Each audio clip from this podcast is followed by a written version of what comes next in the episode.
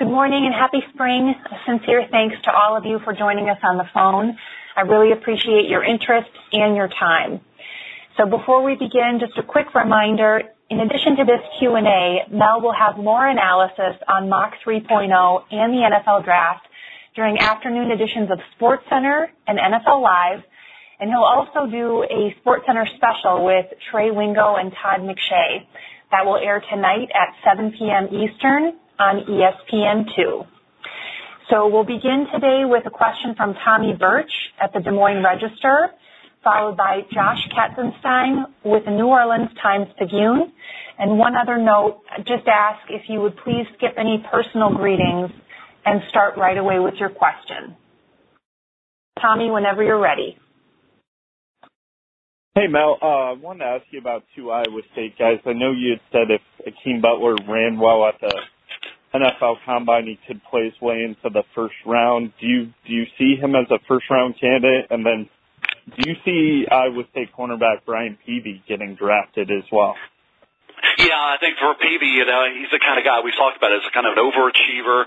Uh, doesn't have the great measurables, but he's a playmaker, and he's a guy was obviously one of their key elements on the defensive side of the ball, and just was a consistent guy. Was a guy jumped out at you when you watch him. I think he can make a team. I think he's a guy will stick as, an, as a priority undrafted free agent, maybe a late rounder. But I like Peavy. I think he's an underrated guy. And in terms of Butler, uh, the jury's still out on the first round. Uh, I'm not. I'm not. I don't have him in the first round mock. You know, with his size and his speed, ran four four eight, great athletic ability, a little inconsistent with the hands at times, and uh, that's the only thing that yeah that would maybe push him into the second round. That's where I see him going right now. So yeah, he's one of the top ten receivers in this draft. There's probably going to be two to three in the first, and then probably six to seven in the second round. So there's going to be a lot of second, third round receivers that are going to I think maybe be uh, you know have to be like Juju Smith-Schuster and Michael Thomas and and guys like that. So I think second round for Butler right now.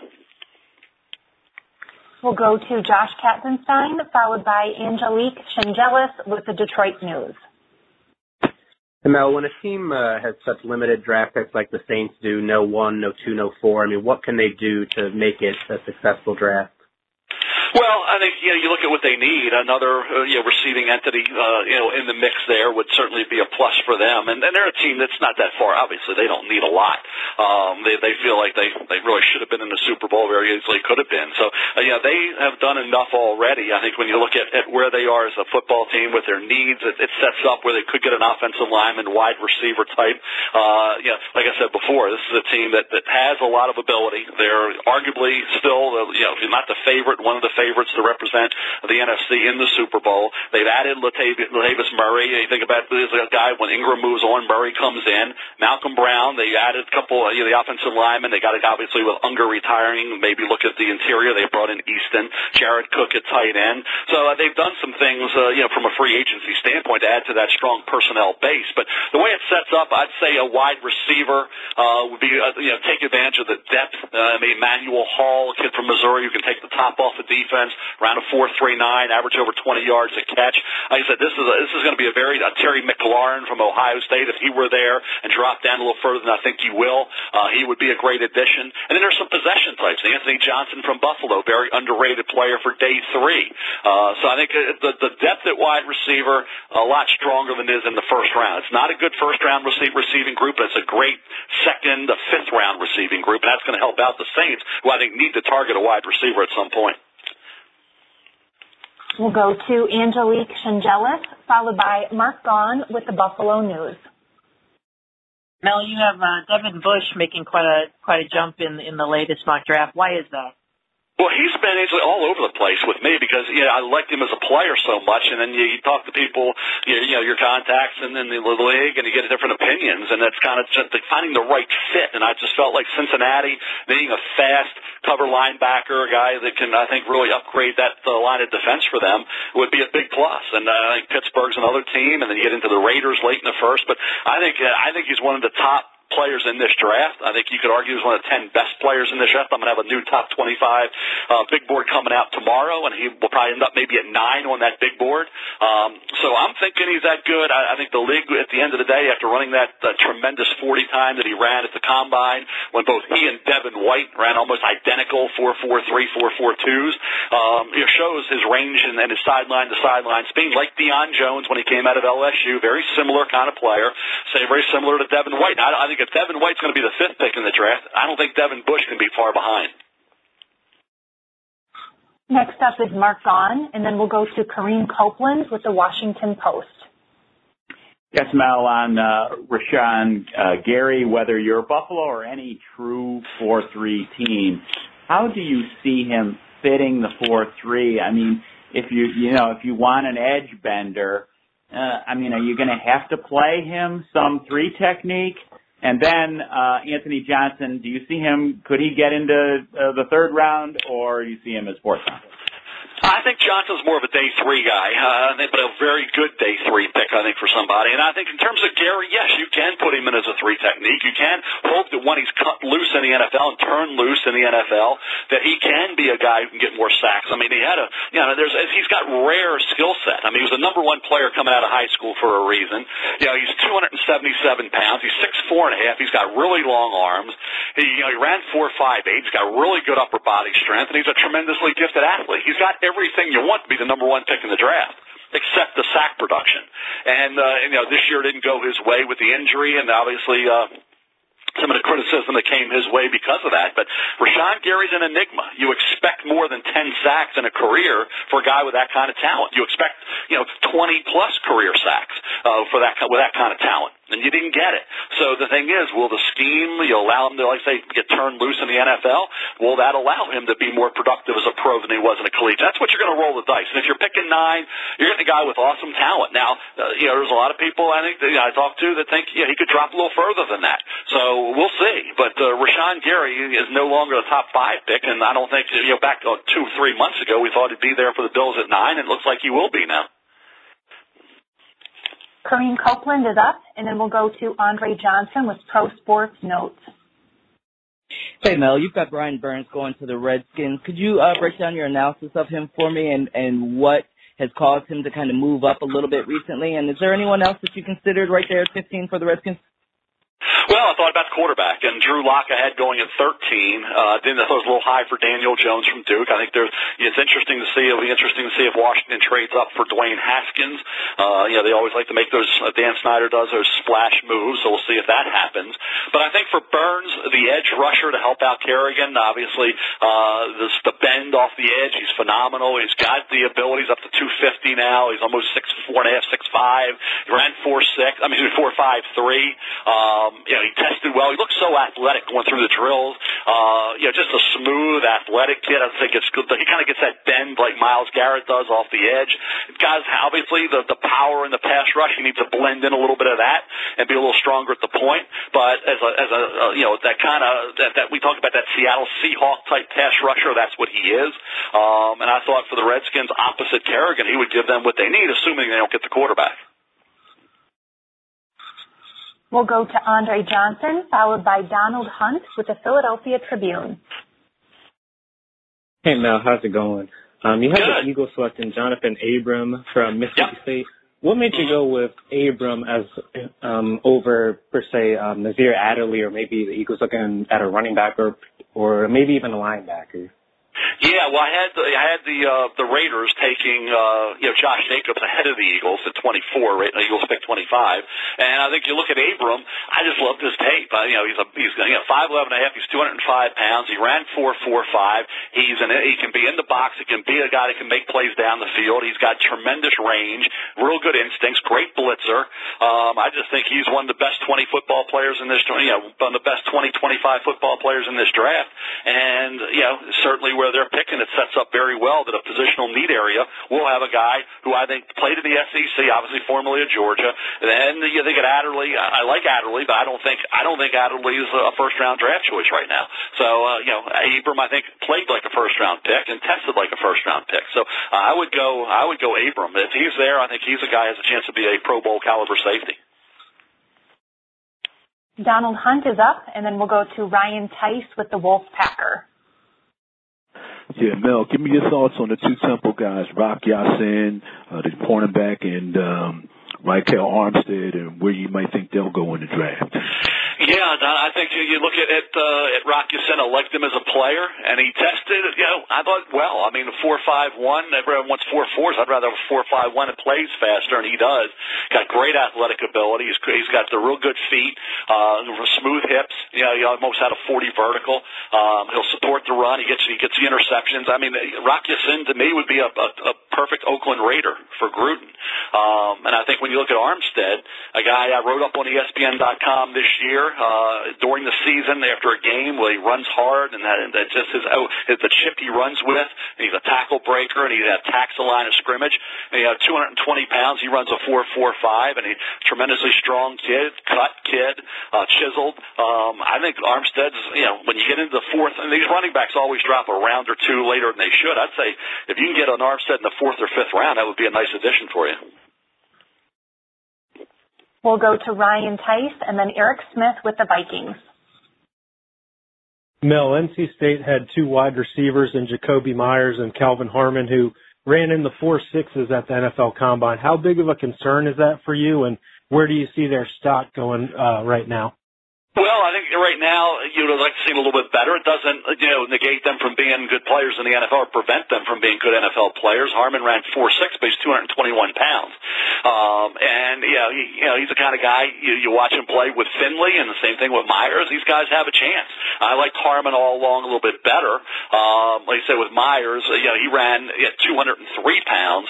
Uh, you know, Meyers ended up running four six three. Now he tested well athletically, but I, I like Harmon all year. I thought he'd be a good possession receiver type, uh, good third, fourth option, and uh, I still believe that. I, I just think he's probably more of an early day three pick, with Meyers more of a later round pick right now because of the 40, and because there's a host of other receivers that are in that same area that have similar skill sets. But uh, I think Harmon could be a fourth or fifth round guy. I'd probably shade more the fourth, with Meyers more of a late round pick.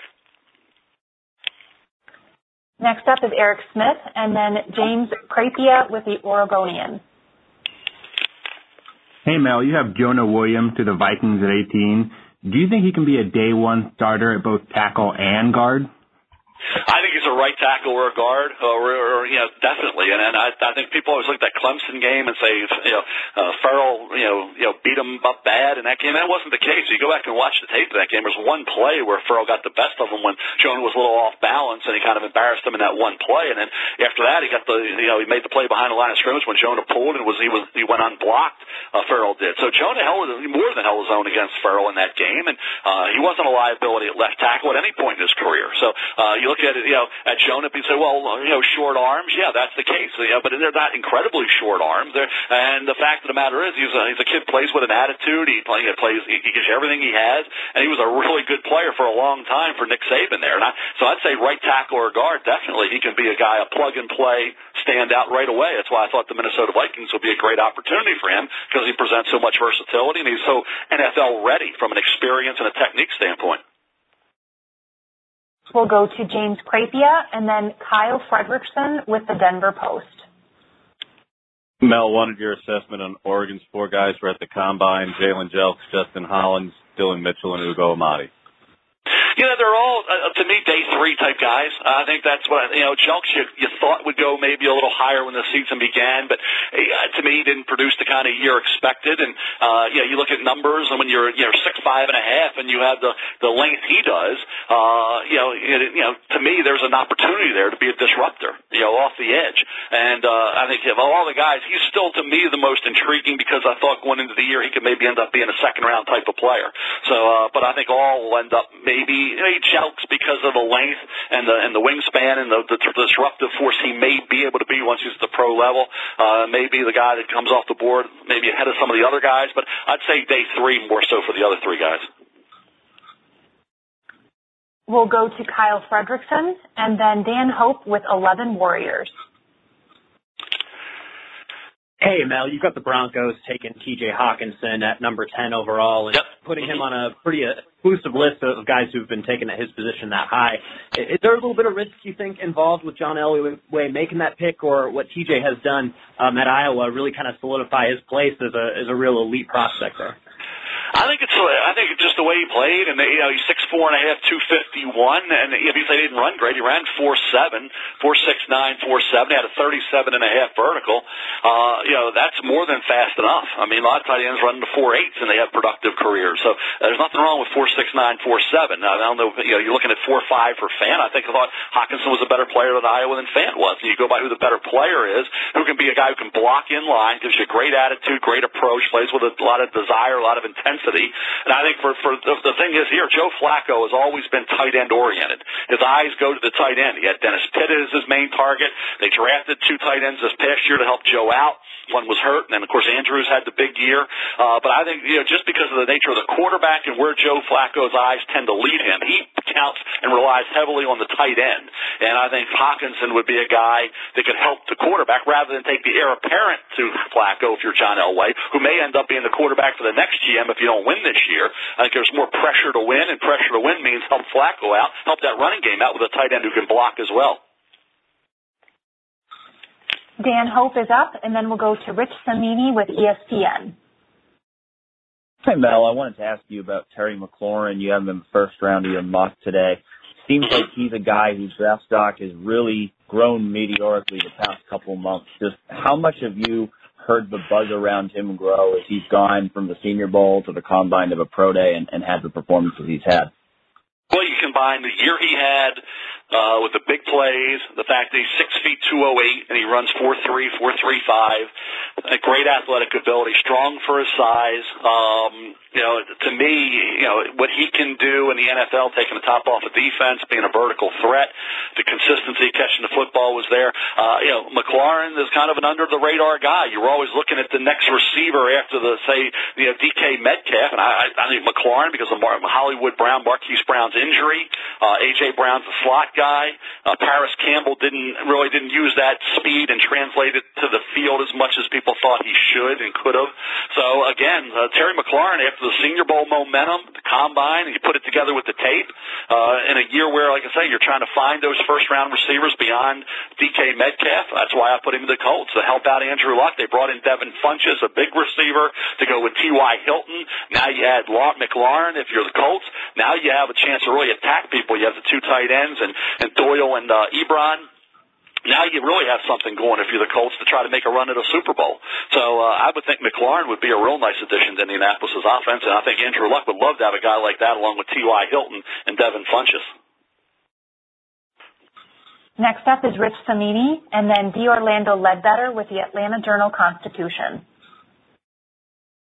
Hey, Mel, with with the Josh Allen going to the Jets in your mock, I'm wondering what you like about him, and also and I think he's mentioned this before, just the comparison maybe at, at this stage of his career to Khalil Mack, just from the athleticism, the position, and also the fact that they were very, you know, unheralded guys when they got to college. I'm wondering if you could see some similarities there.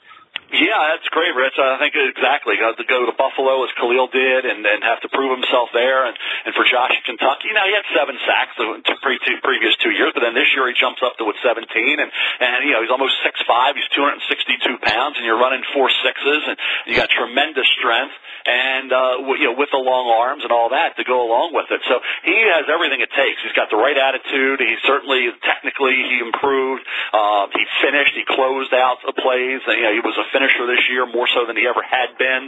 Uh, you know, the teams didn't have an answer for him, and they knew who they were targeting. They knew going in who they had to block, and they still couldn't block Josh Allen. So I would say the you know he is right there. I mean, you know, he says he's the best player in the draft. You couldn't make a you could make an argument. Nick Bosa, Quinnen Williams, and Josh Allen are the three best players. Any one of those three you could argue is the best player in the draft.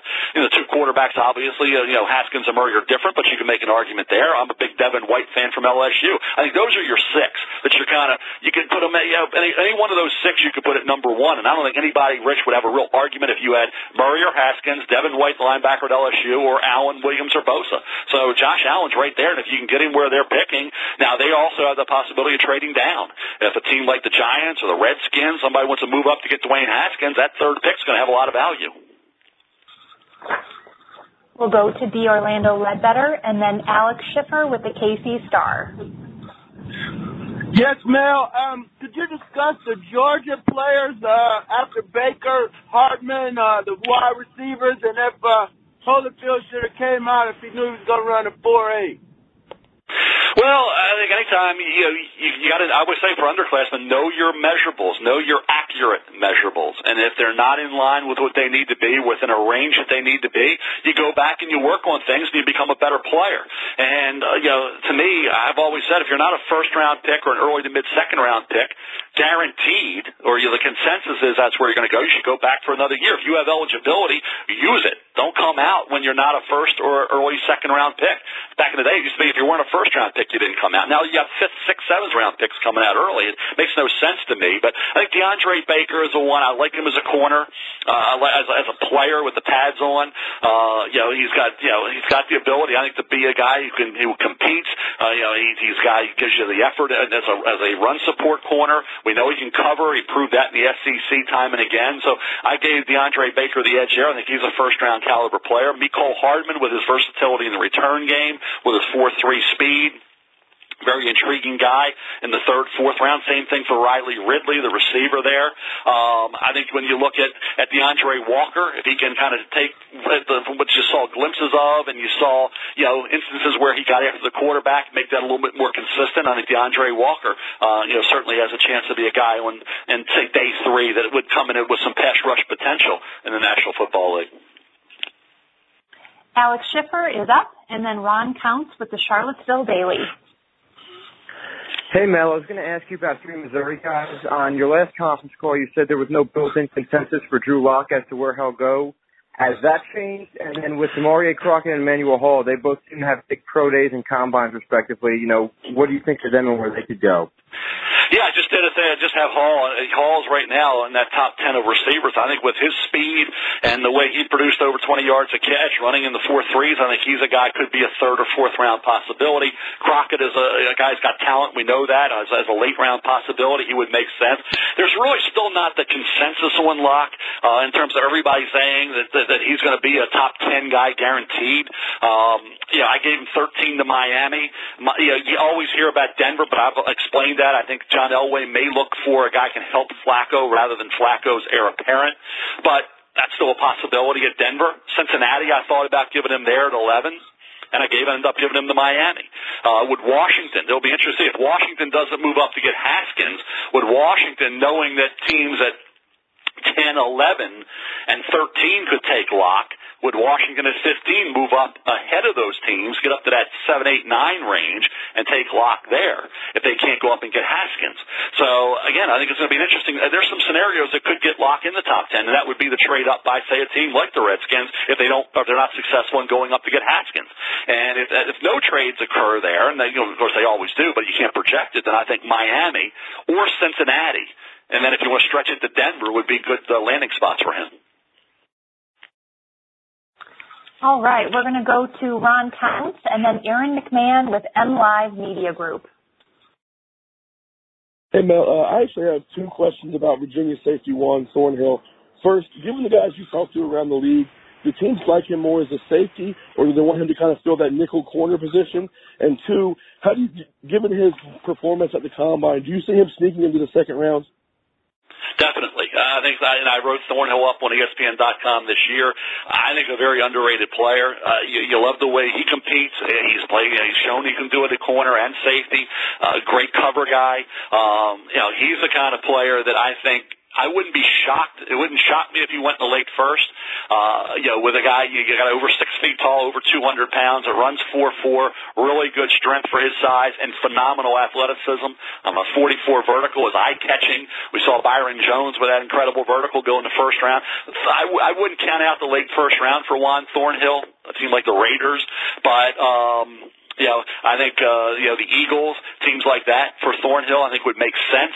So yeah, if his name was called, uh, you know, late on day one, I would be. Like I said, I'm going to be prepared for it. I wouldn't be surprised at all. And I think at the latest, he goes early to mid two. So I have to say, I apologize. I'm hearing that there might be some trouble with the volume on the call. So just a, a favor, anyone asking a question, if you could just make sure to speak right into the phone so everyone can hear, that would be great. We'll go to Aaron McMann next, and then Guerin Emig with the Tulsa World.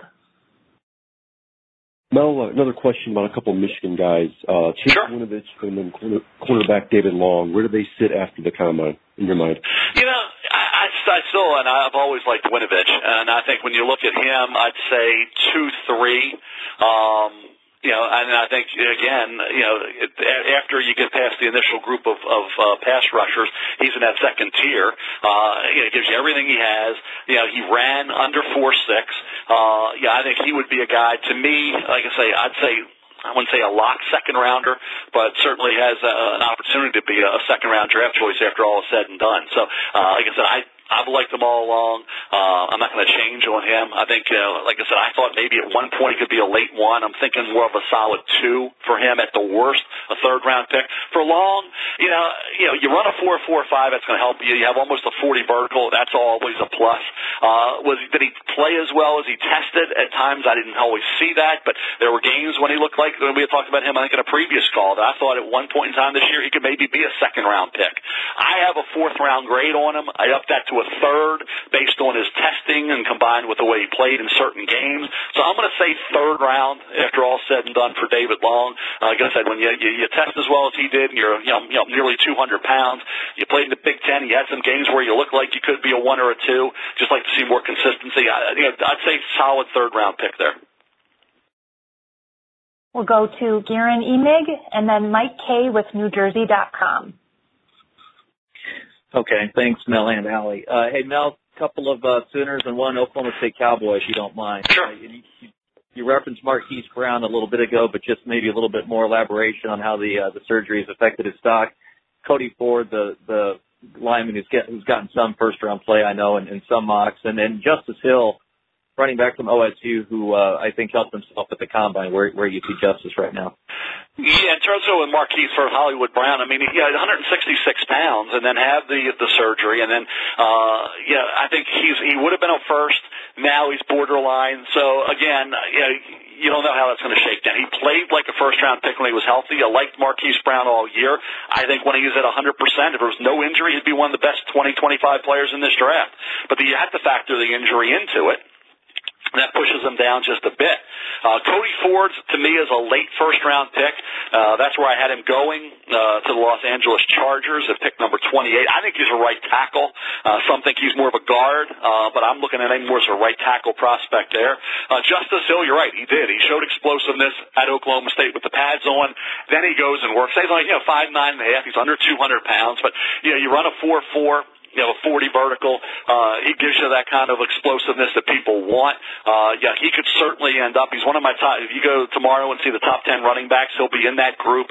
That puts him in the third, the fifth round discussion. So, uh, you know, and he will be one of the more explosive backs in this draft. So I'd say, I'd say round late day two, early day three. We'll go to Mike Kaye, followed by Derek Redd with the Charleston Gazette. Hey, Mel. You know, when you look at the running back class, the Eagles like to to move around guys and, and have a committee. Who do you think is the best guy that you can get value out of in a committee role as opposed to maybe a third, uh, a three down back? Well, I think Damien Harris has shown that at Alabama. Um, you know, he's obviously always been in a, in a committee role with Jacobs and with Najee Harris. Uh, yeah, he was expected to be the guy this year. It ended up being Josh Jacobs. Uh, Miles Sanders at Penn State's an interesting guy. Uh, there were some games where I really liked him. Other games because the offensive line didn't help him out. That he was he was contained a bit. Love Devin Singletary. Everything about him from Florida Atlantic except the 40 speed. But again, he's quick. He's not fast, but uh, you know, but he plays I think faster than he time. So I think Ryquell Armstead could be a really good fourth or fifth round pick. So there's some depth to this group. I mean, you got a couple injured guys, Bryce Love from Stanford and Rodney Anderson from Oklahoma, who had they not been injured would have been a much higher pick. I mean, Love would have probably been in the second or third round discussion. Anderson certainly would have been in the third round discussion. So if they get pushed down, they become good value picks. And you can't forget about David Montgomery from Iowa State, all he does is move the chains. The, the team's keyed on him, uh, and he was able to break tackles. Uh, the, he earned the real estate that he was able to get. Montgomery did. So I think, you know, he's more in that second, third round mix. So I think all those guys could be in that committee role, uh, and there's a host of, of backs that are going to have solid careers in this league. And like I said, if I had to say how they'll come off the board right now, I think it'll be Jacobs one, Damien Harris two, then either Miles Sanders, Penn State, or David Montgomery, Iowa State as your third, fourth running backs drafted. Derek Redd is up, and then Josh Edwards with 24-7 Sports. Mel, John Cominsky, a D2 defensive end from the University mm-hmm. of Charleston, has been making some waves over the last couple of months. Uh, what do you think about him and his rise up the board, and where do you think he could end up in the draft this year? Well, know, everything about him, you know, says developmental type player, obviously getting coached up coming from a lower level, but, you know, when you're over six five and you're on nearly 290 pounds, you're running into four sixes, uh, and you test out well athletically and you, you have, the, you know, decent strength overall, uh, there's a lot to work with there. And again, you know, you're, you're, you're talking about the senior bowl, mixing in with a lot of players from, uh, from all over the country at major programs and, you know, test well. Uh, you're talking about when you get into the day three area, area. You get into that fourth, fifth round area, and you look at a potential where he can be down the road if you know if coached properly with the kind of talent and the kind of attitude he brings to the table. That's when you start to think that's that's a pick that would would would, would be make sense, and it's a pick that you would say, okay, there's some excitement here around a fourth or fifth round pick with that kind of skill set that could maybe develop down the road two, three years into something for you as a pass rusher. So I would say day three, we'll be talking a lot about Cominsky. Josh Edwards is next, and then Erik Bacharach with the Tennesseans. Hey, Mel, two part question. Um, first of all, if you're John Dorsey, what are you hoping to accomplish in this draft without a first round pick? And second, what do you think about the Kentucky prospects outside of Josh Allen? Yeah, I think what you're trying to do there is first they'll get a safety at some point, and uh, and that, this is this is a great year for safeties in this draft. So he's in it's it's really and even a corner as well. So it's a really good year for both. I mean, I didn't even talk about Corey Ballentine from Washburn, a corner who I like. Uh, Lonnie Johnson Jr. from Kentucky has great length, had a good Senior Bowl week. Uh, and then the safeties I haven't mentioned Darnell Savage Jr. from Maryland, um, Chauncey Gardner Johnson fills a lot of roles from slot guy and covering the slot can be a safety corner. Uh, interesting player there. Will Harris, Boston College. Amani Hooker from Iowa. I already talked about Thornhill. Uh, Khari Willis from Michigan State. This this is a great year to have to need a corner or a safety, particularly a safety in say the second round or third round. So I think everything sets up well for Cleveland to to get that secondary help that they're going to be looking for. And in terms of, of the uh, Kentucky kids, the DBs, I think that's where you look at, uh, at, I already mentioned Lonnie Johnson. I think you look at, uh, at Edwards. And I think that's where you get a guy who is a proven playmaker. He's a guy who was a team leader. Uh, you know, Mike Edwards, uh, he's, you know, he's around the ball. You know, he makes his presence felt in a lot of ways. I think when you get into the fourth, fifth round for Edwards, uh, I think Johnson would be a second or third. I think Edwards would be more of a four or five. Erik Bacharach is next, and then Chris Brown with the Buffalo Bills.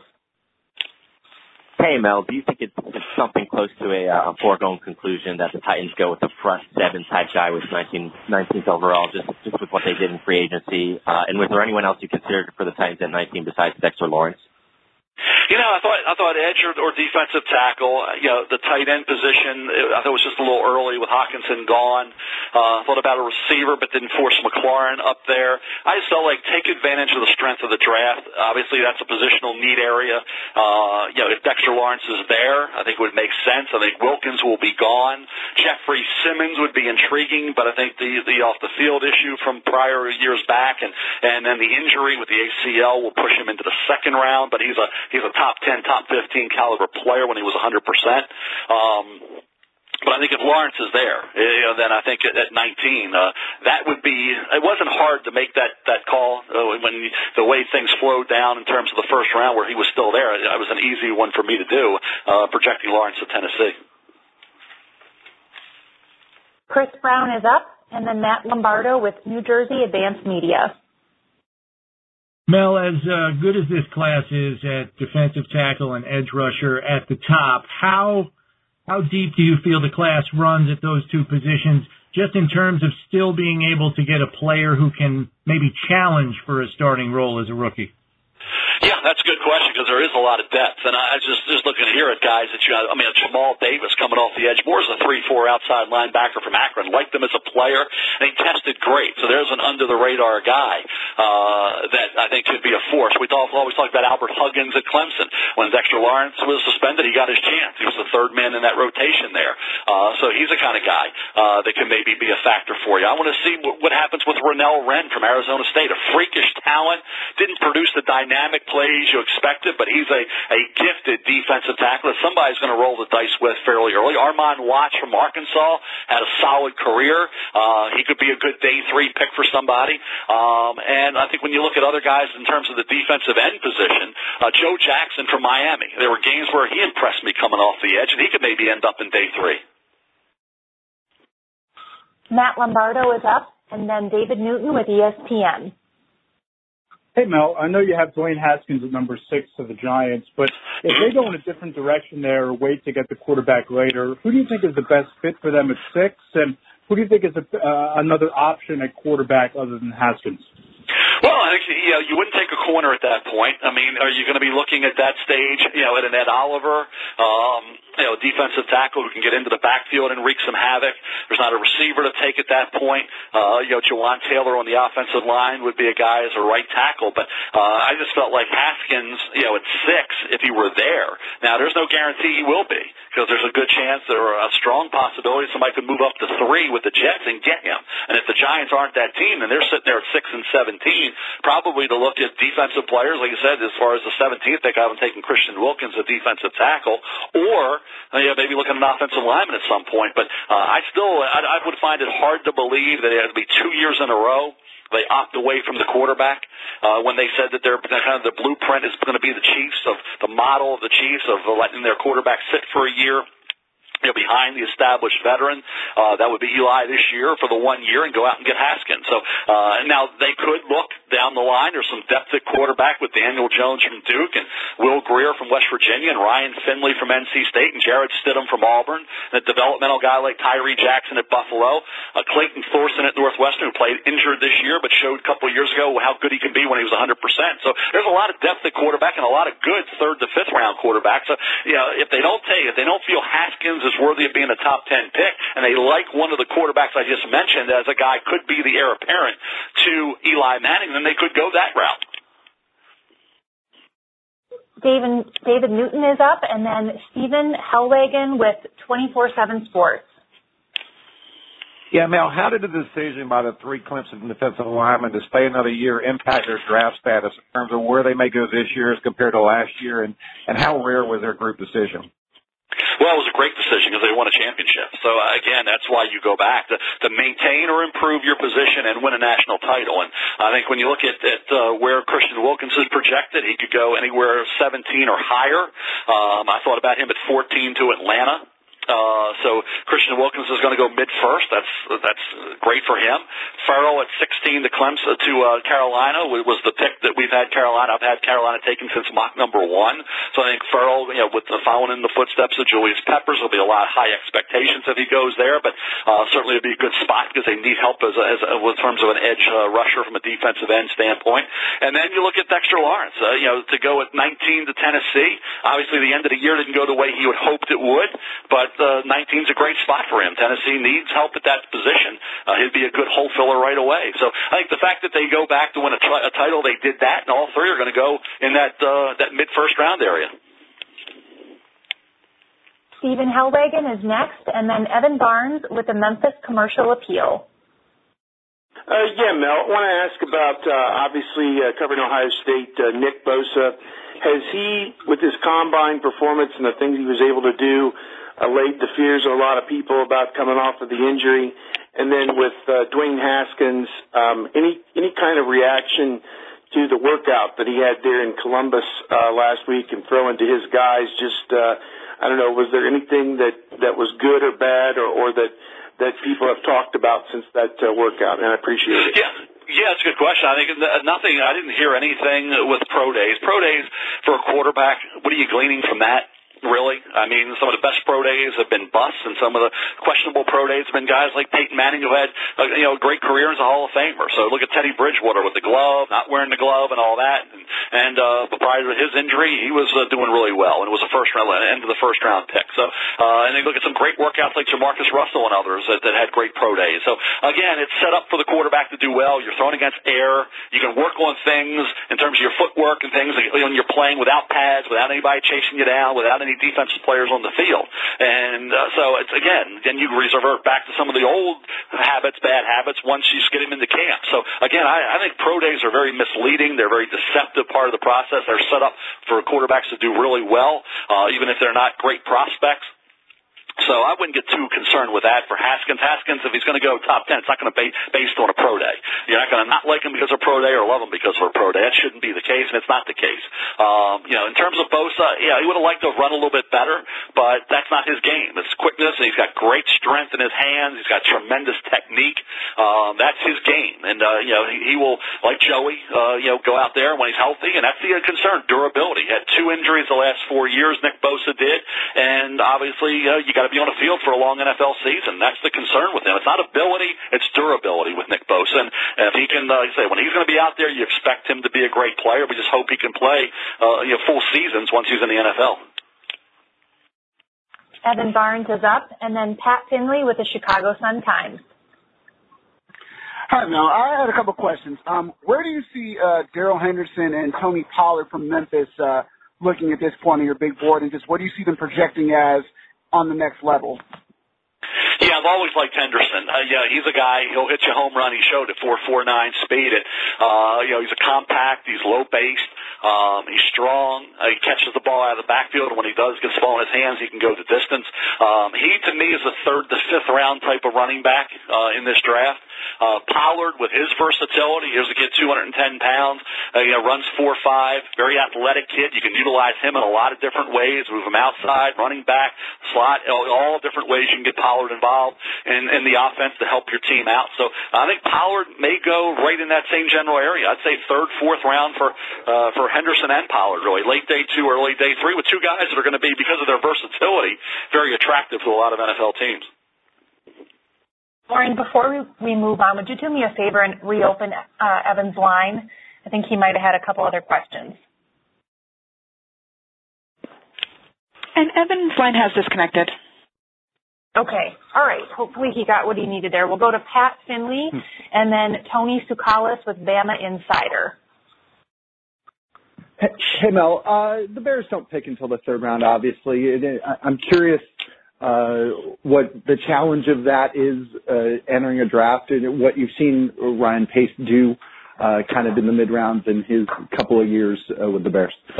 Well, he's done a good job. He's found guys. You know, you, you know, you had Eddie Jackson. You think about what he was able to do, and and uh, and Cohen, and you think about last year, and and then getting a running back at some point. And this is a pretty good group of running backs that you can pick up in the third, fourth, fifth round. I mean, I haven't even mentioned some guys like Trayveon Williams from Texas A&M, uh, Dexter Williams from Notre Dame, uh, that are good backs. And I didn't have a lot. I mentioned the guys that were hurt uh, in in uh, Bryce Love and, and Rodney Anderson, Myles Gaskin. You know, didn't have the great 40, but he's a very athletic kid uh, strong for his size out of Washington. Um, so this is a, a year where you can find running backs, like I say, third to fifth round. Look what they got. They got Howard. They got Howard in the fifth round coming out of Indiana. So. Um, edge guys. There's going to be some depth at that spot. Uh, you know, I think there's a, there's some guys you can get on day three. I'm going to see where Maxx Crosby goes from Eastern Michigan. Does he go third, fourth round? We talked about Jamal Davis. I did earlier from Akron as a guy you could get maybe day three that can I think really do a good job coming off the edge as well with his hand on the ground or playing on his feet as an outside linebacker. So I think you know again they've done a good job identifying really good day three players, and I think at running back, edge guys, tight ends. I think there's some. You know, I got a, a really good uh, sleeper tight end. He had a, a heck of a year at San Diego State. Uh, limited football background, had a good workout. Is Kahale Warring from San Diego State. A kid that if you can get Warring in the fourth round, fifth round, tight end with his kind of hands and his ability to get down the field and stretch the deep middle, uh, he would be a real nice addition. Of course, they have to find a place kicker at some point. point, and uh, yeah, I think this year. Um, there's some interesting guys. I mean, we haven't talked a lot about the special teamers in this draft, but uh, John Baron, the second, a kicker out of San Diego State, uh, Cole Tracy out of LSU, uh, Chase McLaughlin at Illinois. Uh, I think there's a, you know a couple kickers that may be late. They maybe want to take a chance on one of those three guys. But uh, obviously, that's still a neat area for the Bears. Tony Tsoukalas is up, and then Ken Sugiura with the Atlanta Journal Constitution. Hey Mel, uh, we saw Irv Smith Jr. Uh, get into your mock draft. What do you see in him, and, and how high do you think he could actually climb in this draft? Well, we talked about Tennessee. I thought it was a little early for them. Uh, I just felt like New England, Green Bay, uh, towards the later portion of round one would be where you would see a kid coming off the board with, with his skill set. He had a big year, over 40 catches, over 16 yard average, seven touchdowns. Uh, the bloodlines, everything falls in place for Irv Smith Jr. I think to be a late first round possibility. So I put him. I was almost giving him to Green Bay. I gave Noah Fant to Green Bay, but uh, Smith is a little more complete, uh, and I think that's what's going to be the attractive part of it for the Patriots. So he'll block. He'll give you effort as a blocker. Uh, you can flex him out a little bit. He gives you some versatility there. Doesn't just be in line. Uh, and he can run. Like I said, he runs four six at 242 pounds. Ken Sugiura is up, and then Matt Wenzel with M Live. Hey Mel, I had a question about Georgia Tech. I was curious what grade you put on Anree St. Amour, and if there are any other Georgia Tech guys you feel like could get some interest as uh, UDFA's. No, like I said, I think you you basically hit it. It's just a year where just as it worked out, and that obviously has translated to you know the changes and some things were made. That was a, a team that was scared the daylights out of from a college standpoint, you know, playing each week against that offense. But uh, obviously, there's you kind of it's a plateau type of team that they have been, and that that's you know I think going to change moving forward. But I think yeah, you got some pass rush ability with him, no question about it. So he could be maybe a day three possibility, but I don't have a, a draftable grade on anybody else coming out of Georgia Tech. We'll go to Matt Wenzel and then Adam Gorney with Rivals.com.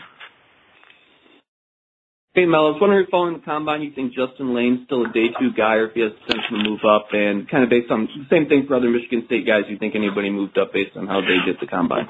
I Khari Willis is a, is a solid second or third round pick uh, coming out.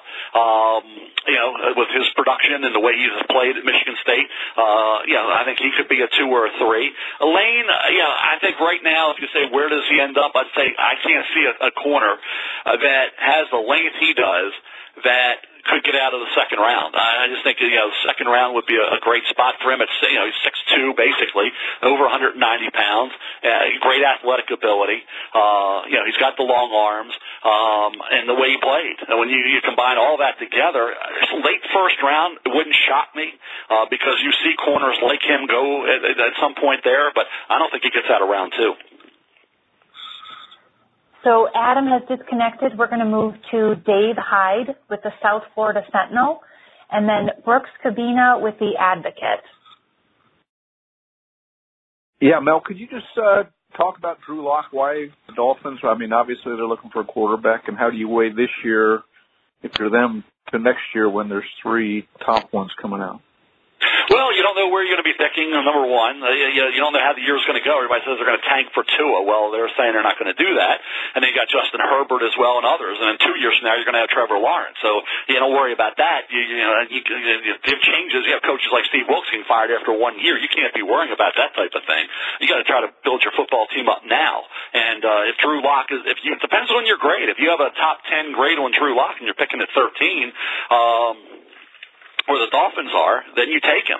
Uh, it depends how you feel about Drew Lock. There's not a consensus on a lot of these quarterbacks every year. Some like these guys, you know, and some look at the Giants last year. They passed when when Josh Allen and, and Sam Darnold. Uh, if you thought the quarterbacks were franchise, you don't take a running back over a franchise quarterback. Obviously, they didn't think those were two franchise quarterbacks. I know the Bills and the Jets feel they have franchise quarterbacks now. So again, do you feel that Haskins is a franchise quarterback? Uh, if you're the Giants, if you do, you got to move move up to three to get him. If you don't, then you pass on them. To the, the Miami Dolphins, they have to feel that Drew Lock is a franchise quarterback, or else you pass on him at 13, you know, and then you wait till next year. I could see that, but if they feel Drew Lock can be a a big time starting quarterback, you got to take him at 13. So that just gets down to their assessment of Drew Lock.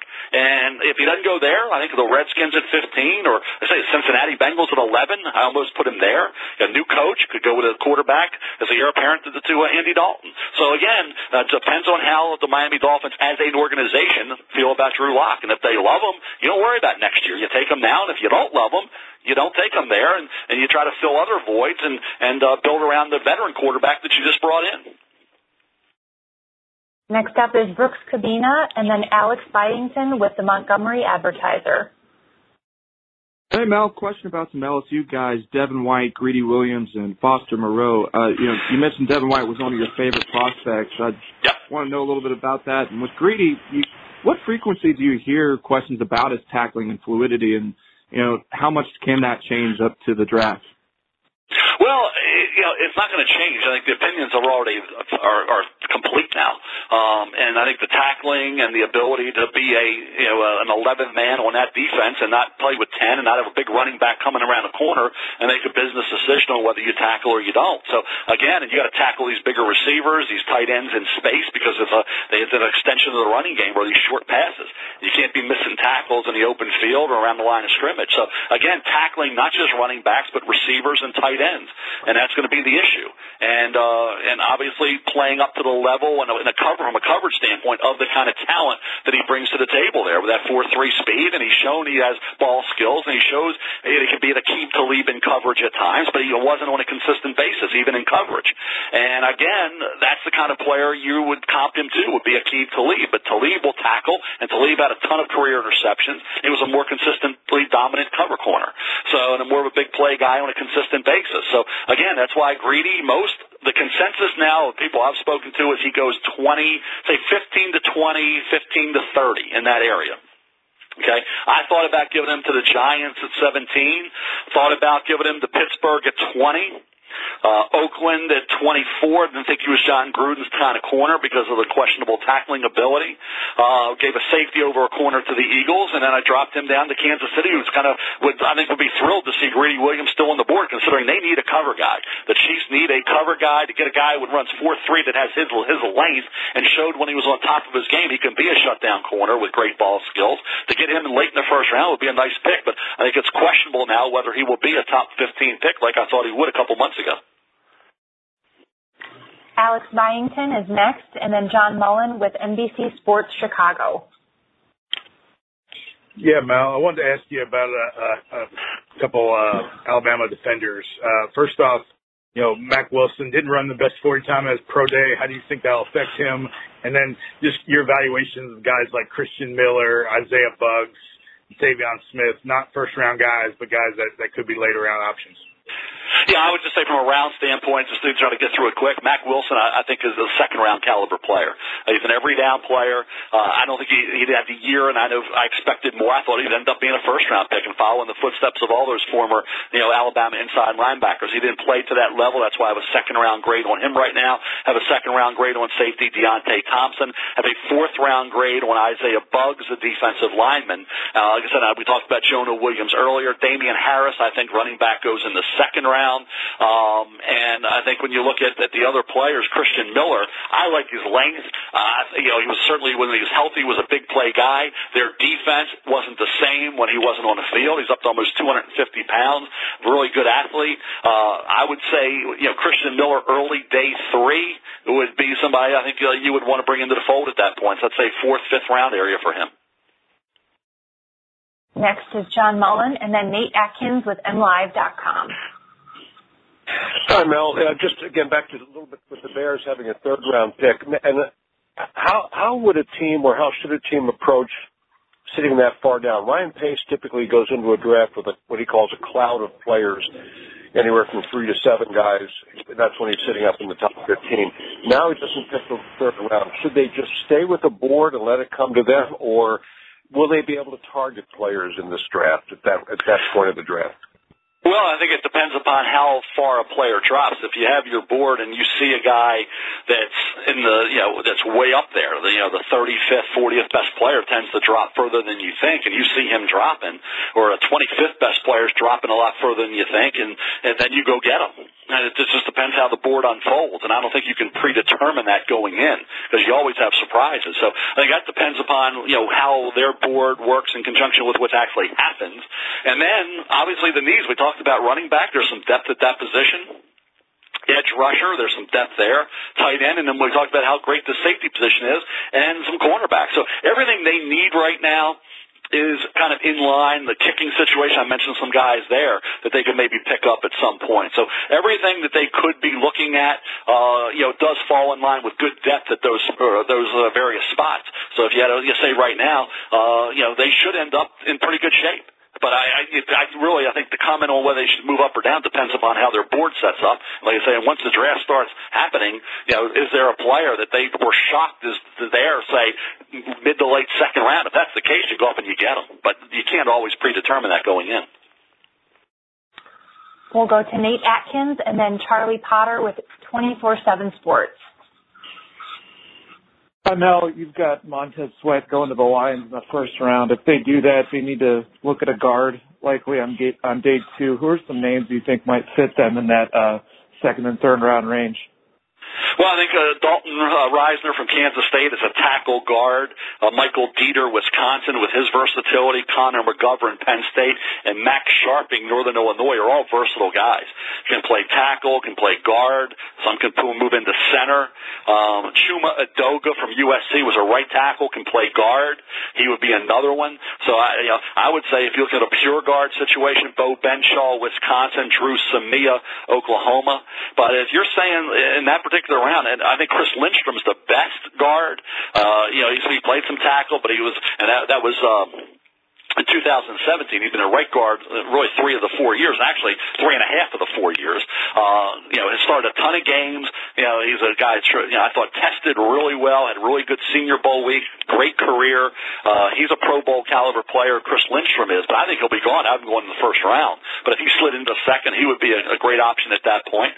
So I think it's going to fall pretty well at, at guard for them if they're looking at second or third round guards. And these guys also have, like Max Scharping could be a right tackle or guard. Connor McGovern can be a guard or center. Michael Deiter can play just about anywhere. Dalton Risner can play just about anywhere. So I think uh, you get some some and Chuma Edoga, as I said, that's a right tackle or a guard coming out of USC. Um, all those guys, I think, are, are going to have a chance to go second or third round. We have time just for one more question. We'll go to Charlie Potter.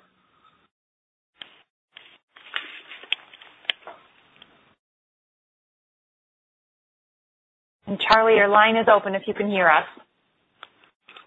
Uh, my bad. Hey, Mel. Um, I know you've already talked a lot about former Alabama players, but do you think any of those guys helped or hurt their stock after their pro day last week? You know, I don't think uh, you know hurt any anybody hurt their their stock. I think you look at where they're lined up right now; it hasn't changed much. I mean, obviously, you think about Deionte Thompson as the one that I think has gone under the radar. You know, obviously had the the, injury, but and didn't have the big plays late in the year that you hoped he would. But you know, here's the kind of guy. All you know, after the first four, five, six games, he's a first round pick, and you're looking about right now Deionte Thompson, probably second round. So uh, he's the kind of guy I think right now, and people haven't talked a lot about. He's kind of, I wouldn't get lost in the shuffle with the safeties, but he's the kind of guy I don't think gets enough, you know, positive commentary. Now, I'm not saying he's, he's, he's he wowed me over because the second half of the year he didn't have the big plays you thought he would, but he's a talented kid, and I think for what you look for a safety to do, the way the game has changed, I think he fits that. So I think Deionte Thompson, I would I would think is going to be a second round pick that, uh, you know, you hope he can he can maximize all that ability and create more big plays than we saw at Alabama. If he doesn't, then he's just an average player. But I think there's some upside there to Deionte Thompson. So unfortunately, that's all the time we have. I realize we didn't get to all of the questions. Um, so if we didn't hope to help you on that next call, keep an eye out, please, for the future advisories. And if there's anything I can help you with in the interim, feel free to give me a call or send me a note. But thanks so much. Really appreciate your time and have a great rest of your day.